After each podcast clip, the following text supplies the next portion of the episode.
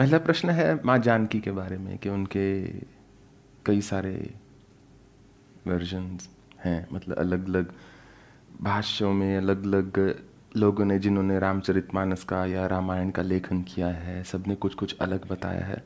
उसके अतिरिक्त कुछ और भी शास्त्र हैं, जिसमें एक भिन्न ही चीज़ पढ़ने को मिलती है। तो वास्तविकता क्या है? वो राजा जनक की पुत्री थी, मिथिलेश कुमारी थी, वही सत्य है। परंतु मैं ऐसा नहीं मानता कि वो खेतों में वो कर रहे थे और वो लगा और बक्सा निकला, उसमें से एक बच्ची थी। अगर मैं कहूँ कि कैसा निश्चित रूप से था, वो भ्रांति पैदा करने वाली बात होगी। फिर आप लोग सोचेंगे, स्वामी जी पक्का उस समय में जाके देख रहे हैं, वहाँ से जाके बता रहे हैं। ऐसा नहीं है। मैं चाहता हूँ हमारा जो संबंध है, वो सत्य पर आधारित हो, भ्रांति पर नहीं। तो शास्त्रों के मतानुसार देखा जाए तो वो राजा जो जनक सुता थी, बस वही सत्य है।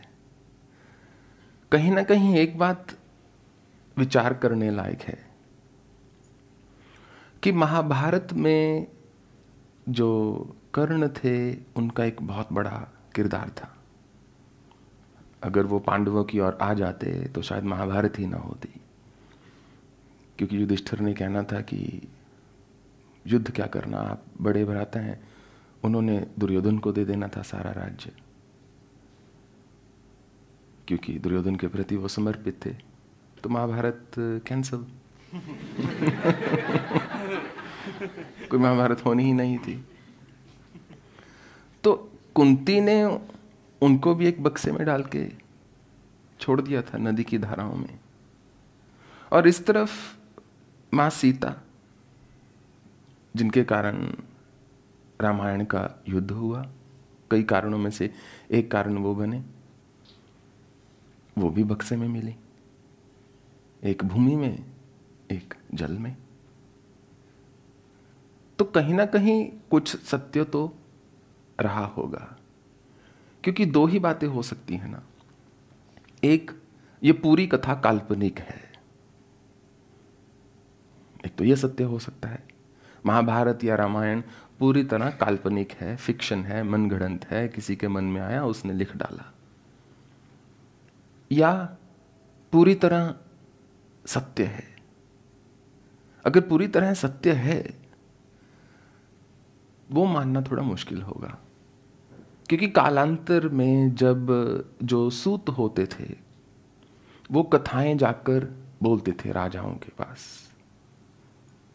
जब राजा लोग अपनी प्रजा के साथ आ, किसी भी उत्सव को मनाते थे या वैसे प्रजा में कोई उत्सव था तो वो सूत को बुलाते थे। सूत जो हैं जगह जगह पर जाकर, जिसको कि कहते हैं किम किमवदंतियाँ या लोक कथाएँ जो हैं सुनाते थे, साथ में गाते थे। जैसे कुछ हद तक देखा जाए, जैसे आज के युग में हम कथावाचक को बुलाते हैं।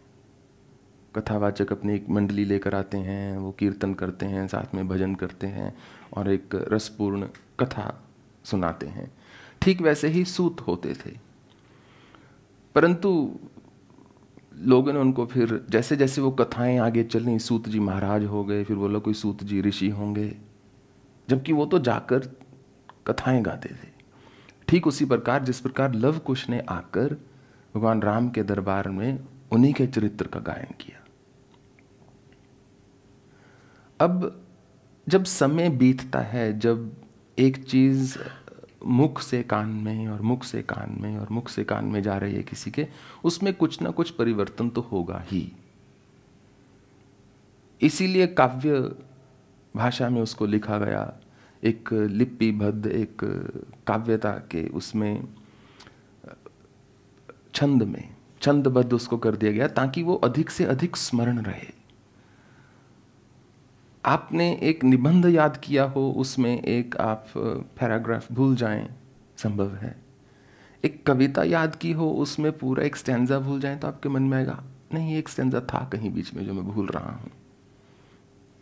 तो सारा छंदबद्ध उसको कर दिया गया।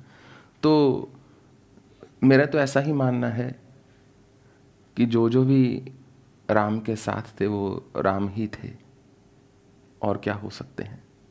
तो माँ सीता जो है साक्षात देवी का ही स्वरूप थी। माँ जगत जननी का ही स्वरूप थी। जगदाम्बिका का ही स्वरूप थी।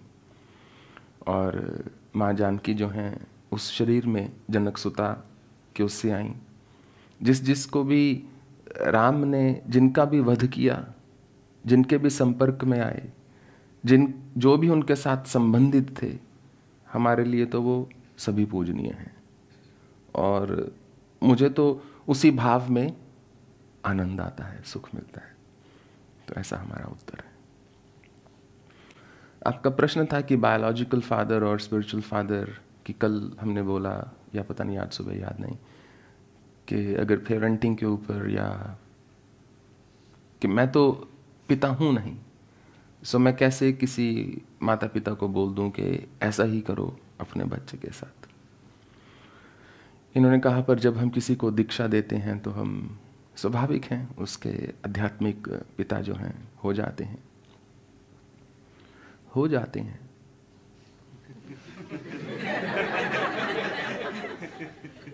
पर साथ में नहीं रहते। ना ही वो मुझसे पॉकेट मनी मांग रहे हैं। ना ही वो कह रहे नया आईफोन ले दो। ना ही वो कह रहे मुझे कॉल नहीं की दिवाली पे और न्यू ईयर पे। ना ही वो कह रहे, मेरी ईमेल का जवाब नहीं दिया। ना ही वो कह रहे आई हेट यू तो एक भिन्न संबंध है। पिता इसलिए हो जाते हैं क्योंकि जिस प्रकार पिता चाहता है, मेरी संतान हमेशा अच्छी रहे, मुझसे भी आगे जाए। जिस प्रकार पिता कहता है, मैं तुम्हारी यथासंभव सुरक्षा करूँगा। ठीक उसी प्रकार एक गुरु का भाव होता है अपने अपने शिष्य के प्रति। जब कोई आगे जाता है, जैसे भाव देखता ही है, उस ढंग से चाहे आध्यात्मिक पिता हो, चाहे जन्म से पिता हो, भाव वही होता है कि शिष्य मुझसे भी आगे जाए, समाज का कल्याण करे। जिस परंपरा से हम जुड़े हैं, उस परंपरा का मान रखे। और जो जन्म का पिता से भिन्न इसलिए हो जाता है, आध्यात्मिक पिता ये नहीं कह रहा, बेटा, इसी लड़की से शादी करवाना। या तुम नौ बजे क्यों आ रहे हो घर पे? या दस बजे? इत्यादि इत्यादि। It's all the goodness without the कलेश। जो आनंद था, वो आध्यात्मिक पिता को मिल गया। मुझे केवल उनके कर्म लेने हैं।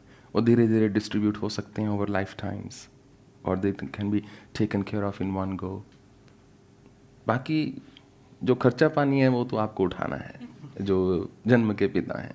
मुझे तो केवल कर्म लेने हैं, ताकि वो व्यक्ति मुक्त हो सके। और हमारी परंपरा ने, हमारे ऋषियों ने, हमारे शास्त्रों ने एक गुरु को ऐसा अधिकार दिया है कि वो अपने शिष्य के जो है कर्म ले सके। ये आपका उत्तर है।